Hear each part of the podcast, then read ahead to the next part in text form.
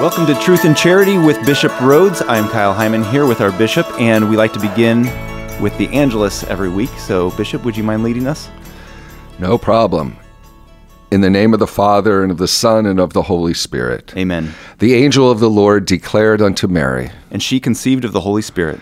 Hail, Mary, full of grace, the Lord is with thee. Blessed art thou among women, and blessed is the fruit of thy womb, Jesus. Holy Mary, Mother of God, pray for us sinners, now and at the hour of our death. Amen. Behold the handmaid of the Lord. Be it done unto me according to thy word. Hail Mary, full of grace, the Lord is with thee. Blessed art thou among women, and blessed is the fruit of thy womb, Jesus. Holy Mary, Mother of God, pray for us sinners, now and at the hour of our death. Amen. And the Word was made flesh. And dwelt among us. Hail Mary, full of grace, the Lord is with thee. Blessed art thou among women, and blessed is the fruit of thy womb, Jesus. Holy Mary, Mother of God, pray for us sinners, now and at the hour of our death. Amen. Pray for us, O Holy Mother of God. That we may be made worthy of the promises of Christ. Let us pray. Pour forth, we beseech you, O Lord, your grace into our hearts, that we to whom the incarnation of Christ your Son was made known by the message of an angel, may, by his passion and cross, be brought to the glory of his resurrection, through the same Christ our Lord. Amen. In the name of the Father, and of the Son, and of the Holy Spirit. Amen. Welcome to Truth in Charity with Bishop Rhoades, brought to you in part by Notre Dame Federal Credit Union. On this episode, Bishop Kevin Rhoades, Bishop of Fort Wayne South Bend, talks about the upcoming feast of St. Mary Magdalene and the important role women play in the church. He'll also discuss who should and should not have public leadership roles during Mass. Then it's on to listener submitted questions. Bishop will explain why he changes hats when celebrating Mass and whether or not Catholics should hold hands during the Our Father. If you would like to submit a question for Bishop Rhoades to answer on a future show, go to redeemerradio.com slash askbishop or call 260-436-9598. Welcome to our second episode of Truth and Charity with Bishop Rhoades. I am Kyle Hyman here with Bishop Kevin C. Rhoades, Bishop for the Fort Wayne South Bend Diocese. Thanks for being with us again today. You're welcome, Kyle. Great to be with you. One of the things coming up, looking at the liturgical calendar, uh, Saturday we celebrate the feast of St. Mary Magdalene. What do we know about St. Mary Magdalene? Well, we know, first of all, that she was the first witness of the resurrection. I think that's the number one thing. We do know that she was one of the women who was a disciple of Jesus. She followed him. She was there at the foot of the cross with our Blessed Mother. But she was the privileged witness, the first one to see the risen Lord. As a matter of fact, our Lord, if you remember in that appearance to Mary Magdalene after his resurrection, had her go back and tell the apostles that he was alive. So that's why I forget who called her this, but it's a traditional title of Mary Magdalene, the apostle to the apostles. Yeah. You know, she's the one who was sent by Jesus to tell the apostles that uh, Jesus had risen from the dead. Was that just a coincidence that she happened to be there at that time, or do you think that was how it was supposed to be? I think it was how it was supposed to be. I don't know that anything would be coincidence in in God's plan. I, there is some speculation about our Lord's appearance to the, our Blessed Mother too, though we have no record of that in Scripture. It's been a firm belief that Jesus, and I think Saint John Paul II reflected on this, that Jesus perhaps appeared to his own mother 1st mm-hmm. But again, we don't have that in scripture, so it's just speculation. But I think Mary Magdalene, I mean, beautiful. We don't know a lot about her life. We know she's Mary of Magdala. She came from the town of Magdala, which is in, in Galilee. There was a time where there was some identification of her with a woman caught in adultery or other Marys in mm-hmm. the gospel, Mary of Bethany, for example, some confusion. So one has to be a little bit careful we don't know a whole lot. She's the one from whom seven seven demons were cast. I think that's what the Gospels say. So we know that there was that she was a sinner who experienced the mercy of Christ. Mm-hmm. And that idea of her being the one caught in adultery, if I remember right, the story of the woman caught in adultery ends, and then immediately thereafter we're introduced to Mary Magdalene.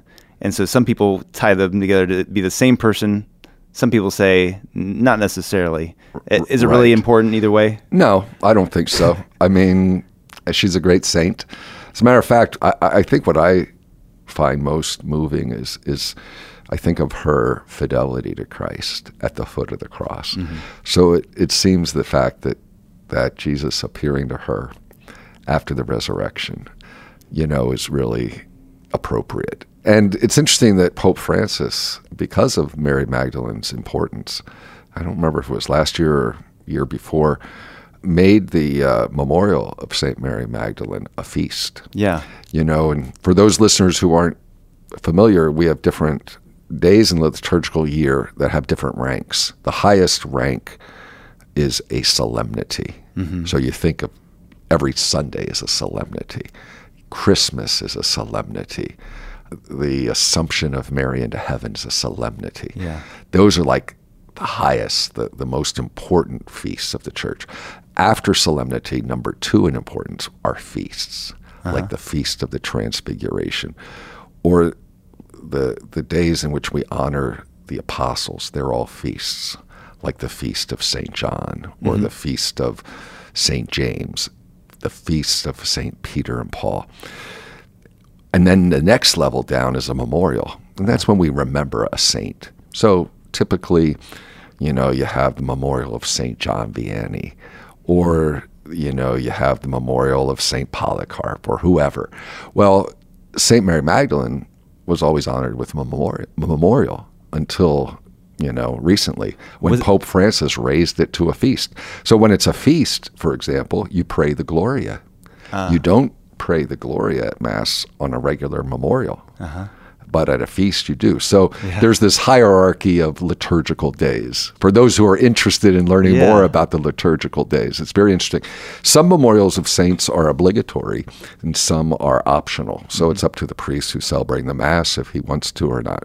He can just do the regular Mass of the day or he could do the optional memorial. But then there are other memorials that are obligatory that you can't skip.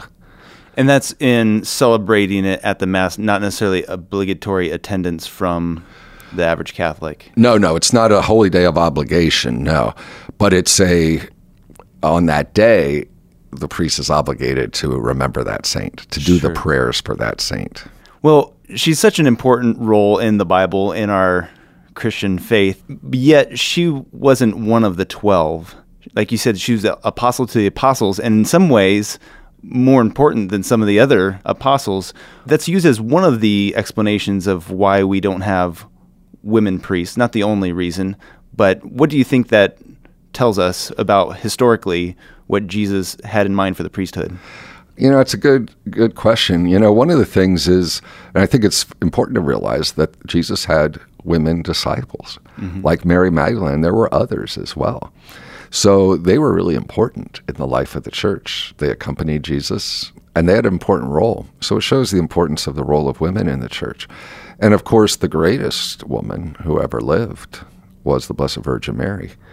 And she was the perfect disciple of the Lord and has the greatest mission, greater than the apostles. She's the queen of apostles. That's one of her titles. Yeah. But yet, neither the Blessed Virgin Mary nor Mary Magdalene were priests. Only men were chosen for the priesthood.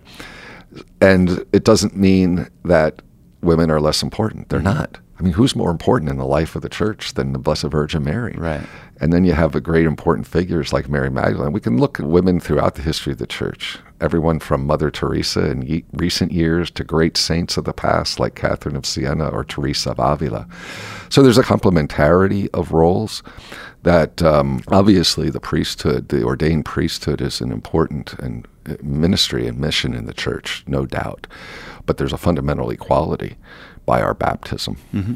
What are some of the roles that women play in our church today? Just so many different roles. I mean, we have many women uh, serving in various capacities in our parishes, in the diocese, including leadership positions. Mm-hmm. We have school principals and teachers.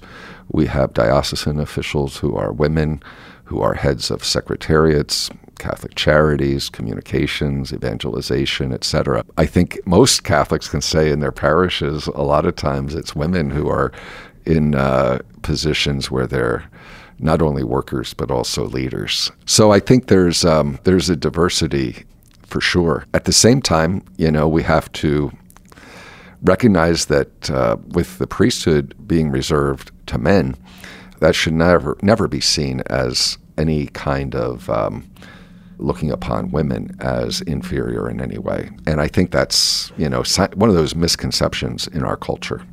I know one of the workshops at the convocation down in Orlando here a couple weeks ago now was on the feminine genius and talking about how we can make sure that there is a place in our parishes, our dioceses, and I think for women as leaders and to be promoting that because we need that feminine genius and the complementarianism of the male and the female both and that input from both sides. Yeah, exactly. You know, and um, it's an interesting. Some will also speak in the life of the church as a whole, the Marian dimension of the church. Um, we te- speak of the Petrine or that of Saint Peter, which is the authority in teaching, etc. But then you have the Marian element in the church, which is actually comes even before the Petrine. I think that's very beautiful, and one can see the, the feminine genius, as you speak of it, as essential for the church's mission and the church's life. I don't want to, though, restrict, and I think this goes for men and women, um, to you know actual ministry, because every woman and every man, you know, has a, a mission in their life circumstance, in the home, mm-hmm. at work, in the community. So we shouldn't have the idea that those are really serving or only those who are, let's say, employees of the church. Mm-hmm. I think about the woman, the, the wife and mother, and her vocation. I mean, who has a greater impact on the growth of a child in the faith than, than the mother and the father in the home? Yeah. So I want to just mention that because sometimes people think that they're really only serving the church if they're working for the church. Hmm. No, I mean, I think of my mother or my grandmother. I mean, like no one had greater impact on my life, my faith, my learning to pray, and really my vocation as a priest than the faith and love of my mother and grandmother. My father wasn't Catholic. My mother was, and my grandmother, and they're both so devout that I really learned from them uh, so much. Their witness and their words. They taught me about Christ. They taught me how to pray. How many of our listeners can relate to that? Sure, sure, definitely. I, I know I can. Well, coming up, we're going to be talking about some different ways that uh, people can be prepared to be leaders in the church and and maybe some things to keep in mind as we prepare for leadership. And we'll talk about that as well as questions submitted by listeners here on Truth and Charity with Bishop Rhoades on Redeemer Radio.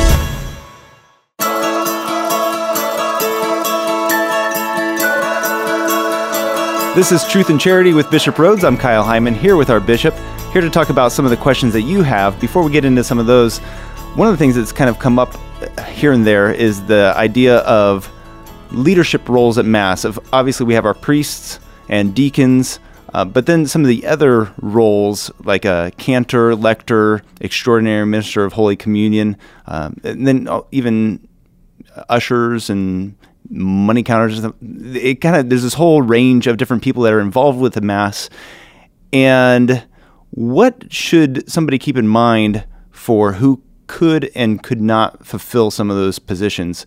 Uh, I know sometimes we'll have like a, a non Catholic playing piano, for example, or something like that. There, is there any defined rules on where we need practicing Catholics in these leadership roles?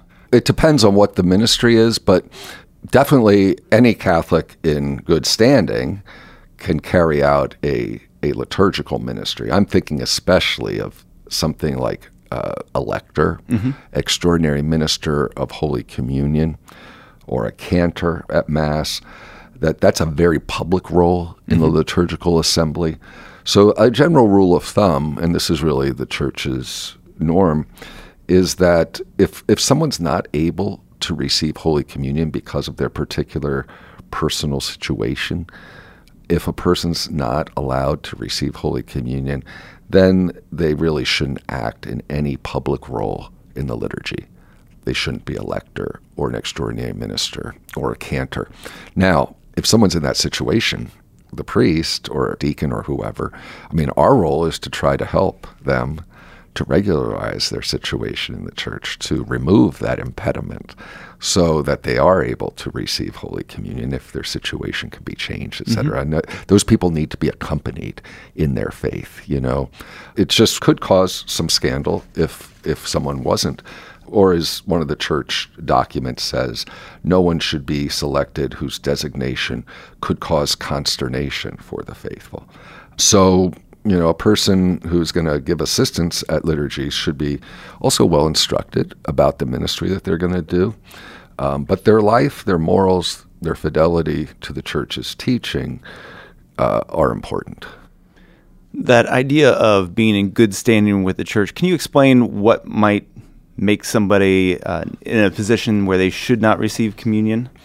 Well, someone who's, um, for example, cohabitating outside marriage, someone who's in an invalid marriage, you know, someone who is publicly dissenting from church teaching in mm-hmm. a particular area. Those would be something like uh, somebody who's actively rallying for pro-choice exactly things or something like that. Exactly. Yeah. Those would be kinds of things. Those are things that would cause consternation, cause scandal. And then some of those is as simple as going to confession Right. Some of those require a significant lifestyle change yeah. or conversion. Yeah, conversion. Yeah. Now, having said that, we're all sinners. Mm-hmm. I mean, I gotta say, but I think the, the the thing that's most problematic in the situations we're talking about is that it's something that's public, something that's well known. But you know, we all need the grace of conversion, ongoing conversion. We need to go to confession regularly. But if one is in a situation where they're not able to or not willing to change, then they're not also able to receive absolution because you have to have that purpose of amendment. Mm-hmm. Okay, so that's what makes the difference. So, would there be something different between somebody who is um, struggling with alcoholism or an addiction to pornography uh, versus somebody who has a hardline stance on something contrary to church teaching. Right. Yeah, I mean, take pornography as an example. That's a good example. You can have someone who's struggling with it, fighting it, but falls and realizes that it's wrong and goes to but, confession and, mm-hmm. and all that. They can continue to have a public role. But if you're someone who owns a pornography shop, mm. you know, and you're going to continue to do that, yeah. then no, you can't. So I think that's maybe a one simple example. Would it be different for a role like an usher or something like that, where um, maybe you could still serve in that capacity, or should you still just be a participant in the pew? I think there you get into gray area, um, depending on the, like I said, the kind of ministry you have. I wouldn't be as strict when it comes to maybe someone who's a greeter or someone who's doing some other things like that, or certainly counting the collection, whatever not to say those aren't important things, but that's not like public, you know, where you're actually distributing Holy Communion, for example, mm-hmm. or serving at the Mass or reading the Word of God at Mass. So some of it is has to be a pastoral judgment. You have to look at the person and the sin that you're talking about. I mean, for example, if you have a, an abortionist, I don't think an abortionist should be taking up the collection. Mm-hmm. not only should the abortionist not be reading at mass, shouldn't really, because that's that would cause consternation hmm. naturally. Is this something that we just need to be responsible for ourselves and accountable to ourselves, or if we see somebody else that might be publicly doing one thing and then distributing communion the next day? Is it something that we should speak out against or talk to the person individually or approach our priest? I think if it's, I mean, I think we shouldn't be looking for it. I mean, I don't think that's. I mean, I don't think we should be pharisaical, yeah. um, making guesses. Oh, I think this person is doing this, and why are they? Do-? You know, I think no. We should give people the benefit of the doubt. However, if one is certain and um, is really disturbed and thinks that that this is causing scandal, one could approach the person and one could approach their parish priest and express their concern. All right, well, when we come back, we are going to be taking questions that you have submitted as listeners. You can always do that at redeemerradio.com. slash ask bishop. We've been getting a lot of different questions on various things of theological or just uh, getting to know our bishop a little bit better. So we'll talk about those here on Truth and Charity on Redeemer Radio. This is Kyle Hyman here with Bishop Kevin C. Rhoades from the Diocese of Fort Wayne South Bend, here on Truth and Charity with Bishop Rhoades, and it is time to answer listener submitted questions. You can always do that at redeemerradio.com slash askbishop. You can be anonymous, like several of our questions today, or you can share your name with us, and we'll be happy to pass that along. Our first question is an anonymous one. Why do people hold hands with the person next to them when we say the Our Father or hold their hands up? or palms up. Then they raise their hands higher when we say, For the kingdom, the power, the glory, etc. It looks like they're imitating the priest. I'm confused because I have not received the sacrament of holy orders, so why do we do this hand motion?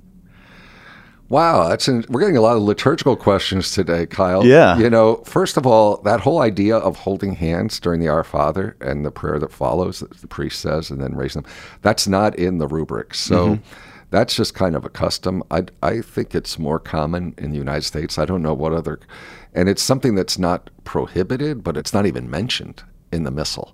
Okay. So, you know, some would say, well, we really shouldn't be doing it since it doesn't say it in the missal. But we don't regulate everything. Right. You know what I mean? Like if people choose that they want to hold hands with the people next to them during the Our Father, I think they could have the freedom to do that. But it, it shouldn't definitely shouldn't be something that's required because the church doesn't. It's not in the litur- liturgical books. It's not part of the liturgy. Okay.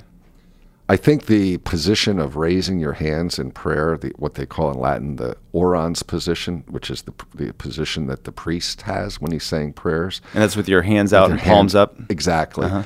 That's, um, I mean, that's not a, a position that's prohibited of the laity. I mean, that's an ancient Christian posture for prayer. I think it's a bit odd to, for a lay person at Mass to do that because it does seem to be mimicking that of the priest. But, you know, if you go to a charismatic meeting, for example, uh-huh. charismatic uh-huh. prayer, they'll often use that position, and that's fine. It's a traditional Christian posture of prayer that goes back to the early church. But it's basically at Mass, it's basically the position that the priest has. But again, we don't regulate anything. If someone in their pew decides that they're going to raise their hands like that at the Our Father or something, there's no explicit prohibition of that. Another question Why does Bishop change hats when he celebrates Mass? well, you know, the bishop has two hats. Uh-huh. One is the zucchetto, that's the little skull cap, uh, purple in color uh, right on the top of the head. But at, and the bishop can wear that also outside of mass, especially if he's in his cassock, etc. He wears the zucchetto, it's uh-huh. called. Um, but I think they're referring to the mitre. That's the large pointed hat with the two flaps down the back. The mitre, and sometimes, you know, I go around to our schools, children will always ask that question. Yeah. And then I get asked them to think about it. I said, uh-huh. think about when I took it off and when I put it on. Can you remember when I would put it on? Do they remember? Oh, yeah. Oh. Oftentimes they do. So I wonder how many of our listeners, if they think about that, or next time, maybe I shouldn't answer the question yeah. and then have you come and try to figure out. Basically, the rule of thumb is this anytime I'm speaking to God, it comes off. The mitre is removed when I'm praying. Speaking to God. When I'm speaking to God, okay. the mitre comes off. Uh-huh. When I'm speaking to the people, it's on, like when I'm preaching. Uh-huh. Also, when I'm listening to the readings, it's on. Hmm. But notice it's off when I listen to the gospel. So that's kind of because the gospel is special. We stand, for example, during the gospel. But basically, you'll notice all during the Eucharistic prayer, the liturgy of the Eucharist, it's off. As soon as I go to the altar, it's off. Okay? But when I'm giving a blessing, it's on. I'm giving a blessing to the people. When I'm preaching, it's on. When I'm walking in the procession mm-hmm. or in the recessional, it's on. So that's basically it. Yeah. How many do you have? Oh my goodness. I, I've gotten so many, mostly as gifts. I probably have about a dozen. Of each? Well, no, they're Zucchetto and of the mitre? Of mitres. I think there's most of them are white, um, but there's some of different colors. I prefer white mitres with they could have some color in it, but that's the traditional thing is to have the mitre be white. Some are more decorative than others. The important thing for me is that they fit. Because when they're too tight, I get a headache, and and then and then I take it off, and there's this band around. You can see it that it was pressing into my skin. Some ha- miter head. Yeah, mitre hat head. head. yeah. so, and of course, it can't be too big or it'll go down over my face. So, so you got to get the right size. It's funny they have sizes, Uh-huh. but I don't think it works because sometimes I'll get the size and it's too tight. I rather I so before buying one, I always like to try it on. Uh-huh. But anyhow, it's it's it took a while getting used to putting it on and off, but now I'm used to it. Do you know where that shape of the mitre and or the tradition of it comes from? Yeah, I mean, I've heard a couple different explanations of that. Um, the one that sticks with me is kind of like the tongues of fire Okay. coming down the apostles at Pentecost. I've heard that. That makes sense. Pope Francis, I, I think a lot of popes have done this tradition where if you buy a Zucchetto for the Pope and you give it to him, he will put it on his head, and if it fits him, he'll give you his old one. If it doesn't, he just gives it right back to you. Which either way, you still have a Zucchetto that the Pope wore. That's right. Have you ever had anybody present a No, Zucchetto no to you in, in exchange for the one that you're wearing? I don't think so. I don't. But if anyone wants to do that, my size is six. There you go. All size right. six. No, Actually, they're not cheap. By No? the way, no, Do they sell them at the Cathedral Bookstore? no. I think you have to be in like you have to get them online or something. Yeah. We have another anonymous question. Why can't servers at a mass with bishop touch his mitre or crozier with their bare hands? so they don't get it dirty. Yeah. No, no, I don't. I'm just teasing. I think actually the origin of that, they wear those um, because it's the mitre and the crozier are episcopal insignia. In other words, they can only be used by the bishop. Mm-hmm. They can only be worn or used by the bishop. Oh, okay. So I think the, the tradition is that if anyone else touches them or holds them during a liturgy, not outside the liturgy, but during a liturgy, they don't touch it directly. Mm-hmm. They hold it with a cloth because they're not the bishop. They can't be using the bishop's insignia. And it's that's probably more symbolic than it is any Right. kind of actual. Right. It's like, for example, maybe a little parallel, not exactly, but if you notice when we have benediction of the Blessed Sacrament, hmm I was thinking of that. you yeah. know, the um, the priest or the bishop or the deacon uses a humeral veil. You know, you might wonder, well, why is he not touching the monstrance? What's wrong with touching the monstrance? He has to do it through this cloth. Um, so that's kind of a parallel. Looking through pictures, it looks like you have more than one crozier that you use. How many do you have? Croziers? Personally, one that was gi- no, I was given one when I first was ordained a bishop Uh-huh. From Mount St. Mary's because I had Oh. been serving at Mount St. Mary's as the rector, and that was like a farewell gift. Was it a new one or something that a like kind passed down? A new one, and that's the one I use most of the time. That's Uh-huh. the one that I use for confirmations most of the time. The second one I have is one that was given to me by Notre Dame when I had my first mass as bishop in the Basilica of the Sacred Heart at Notre Dame. Uh-huh. They presented me with the crozier. That's the pastoral staff, and it's pretty heavy. It's beautiful actually, and so I use that as well. Um, and it has they had it custom made, so they have my coat of arms on one side of the crook, and the image of Our Lady of Guadalupe, who I have a lot of devotion to, on the other side. Oh. And it's the image of Guadalupe that they have, kind of a modern representation. It's in one of the chapels in the basilica. So that was a very special gift. So those are two that I uh, that that I received as gifts. But I also, when I celebrate Mass in the Cathedral of the Immaculate Conception, I used the crozier that they have there, which was the crozier that belonged to, I believe, Archbishop Noll. Oh, okay. So I used that at the Cathedral in Fort Wayne. And then at the Cathedral of St. Matthew in South Bend, they have a special crozier that actually the former pastor, Monsignor Heintz, had made. And it has the image of St. Matthew on the crook. So they keep that there. So when I have Mass at St. Matthew's Cathedral, I use that crozier. There's another crozier that um, is on loan from Notre Dame to Bishop Dwenger High School. It was the crozier that was used by Bishop Joseph Dwenger, the second bishop of Fort Wayne. Oh, wow. And they have it on loan. So when I go to Dwenger, I will use the Bishop Dwenger crozier.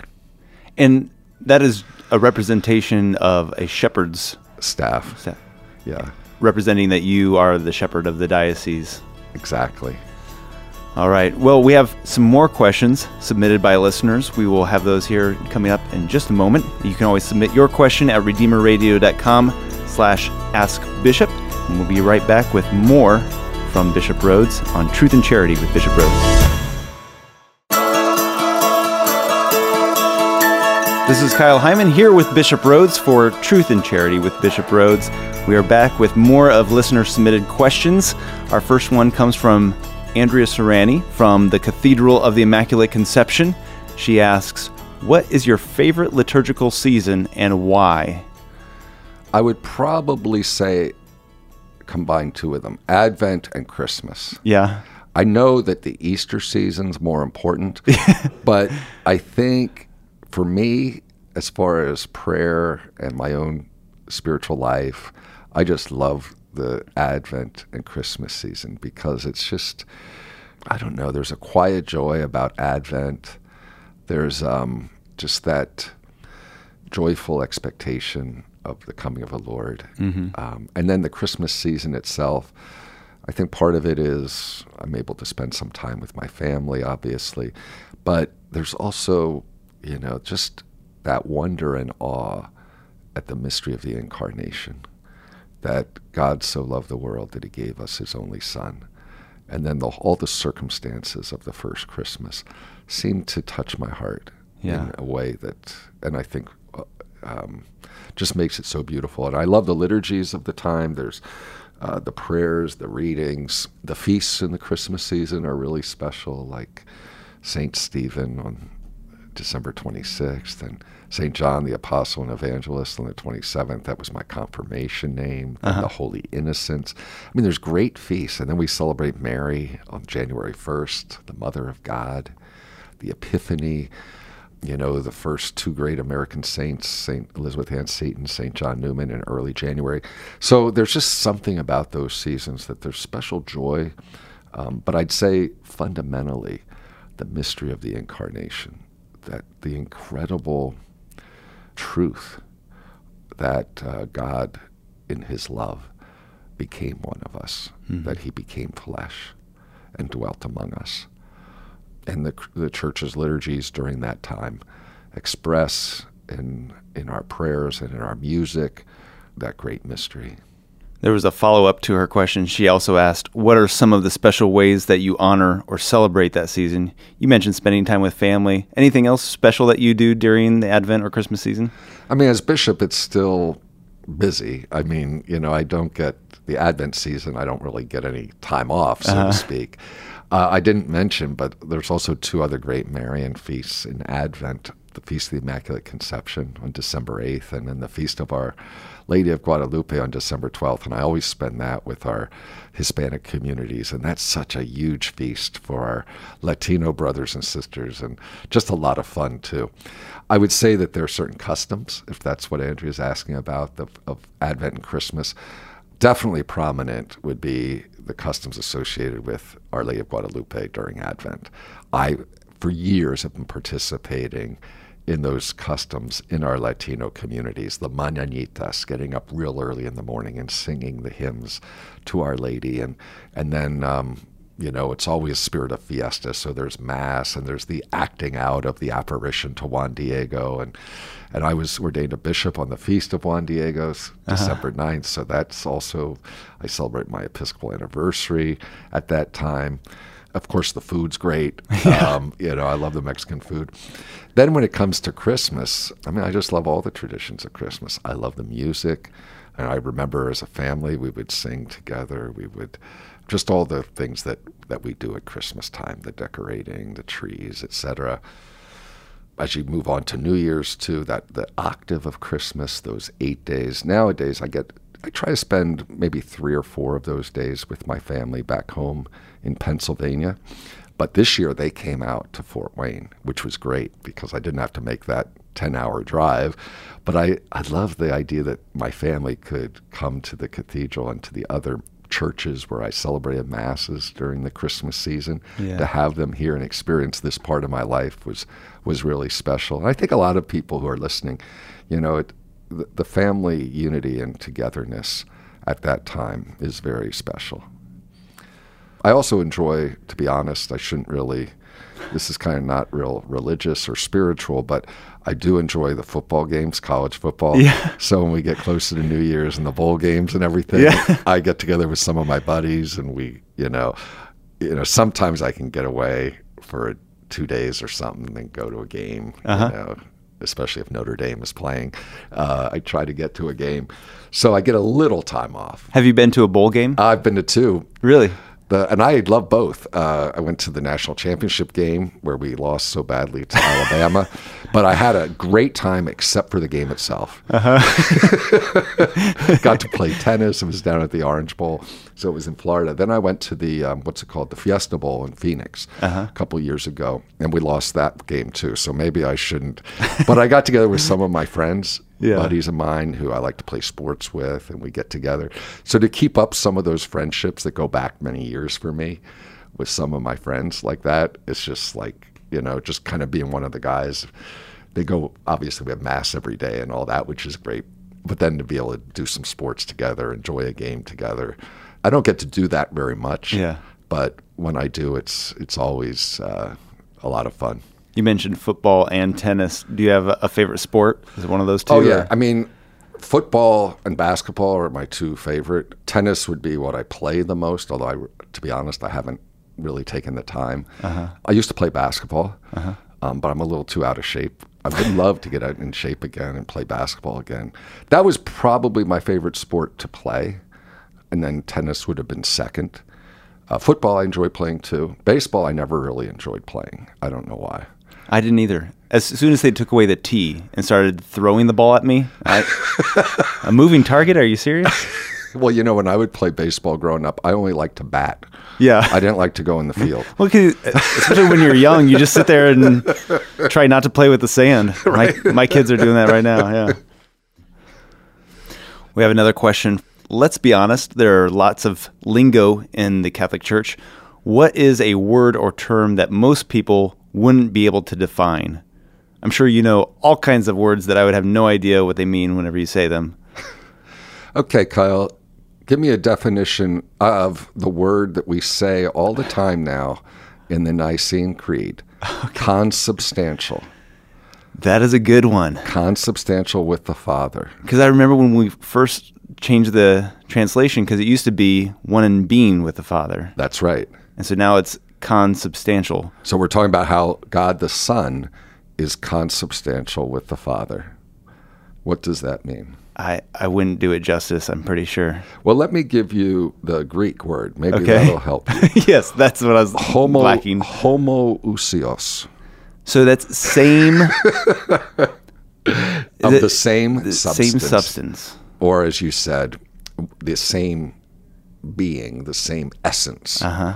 This is all philosophical terminology. In the early church, when there were different heresies that were denying the divinity of Christ, for example, the church had to articulate its faith in, and of course, we use philosophy, philosophical terms, in order to try to articulate the meaning of, of these important elements of our faith.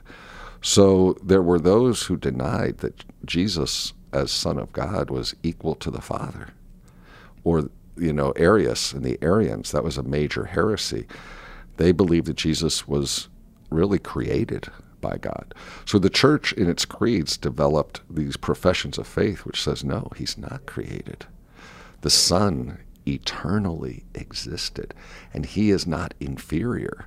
He is of one being, as we said, or the same essence, the same substance as the Father. Mm-hmm. And we could say the same thing about the Holy Spirit. So, developing this terminology to express these truths of faith But sometimes the language today is a little difficult. Like we don't usually go around using the word consubstantial. Right. But we understand why it's important because, you know, it's part of the creed and we should understand it. We should know it. So that that whole notion that when we say consubstantial with the Father, we're professing our belief that Jesus is more than a man, that he's not a creature, that he is the Son of God who became man, who took on our human flesh, but he is of the same essence as the Father. You know, St. Augustine, uh, for example, in speaking of the Trinity, he would use the idea of memory and understanding and the will. Hmm. So those are three aspects of the human person we have me- and, and of the human mind. We have memory, we have understanding, and we have will. Now, but we're one person. Right. And that's not a perfect analogy for the Father, Son, and Holy Spirit in the three persons in one God, but I think it's probably a good analogy, though imperfect. Well, whenever you come up with a perfect analogy for the Trinity, we are going to have a hit show. Okay, I'll work on that. What is your educational background? well, I have a few degrees. I have a Bachelor of Arts in Philosophy from St. Charles Seminary, Philadelphia, a Bachelor in Sacred Theology from the Gregorian University in Rome, and also from the Gregorian, I have a licentiate degree in Sacred Theology and a licentiate degree in canon law. Does that make you a canon lawyer? Yeah, yeah, I could practice canon law. You know, it comes in handy as a bishop sometimes. Sure. Uh, but the theology, I had five years of theology after college. So, in other words, graduate work. Five years of graduate work in theology, two years of graduate work in canon law. I was really blessed because I, I loved studying theology, really. Yeah. And I studied the Gregorian, so it was in Italian. But then when I was asked to stu- by my bishop to study canon law, that was a little challenging because it was taught in Latin. The professors actually taught the classes in Latin. Huh. So I had to switch from the Italian to the Latin. But it was a great experience. I honestly loved studying. But I have to admit, seven years of graduate studies, I was getting tired. I was ready to, you know, finish, which I did, and and uh, went to a parish to work. Yeah. I, I hear that a lot with seminarians that as much as they might enjoy the studying, they really want to be a priest Yeah. and not just perpetual student. Exactly. All right. Well, we have one last question for you, and this also comes from Anonymous. Is it okay to get a tattoo? Well, I don't have any, mm-hmm. but the church doesn't have a teaching on this, to be honest.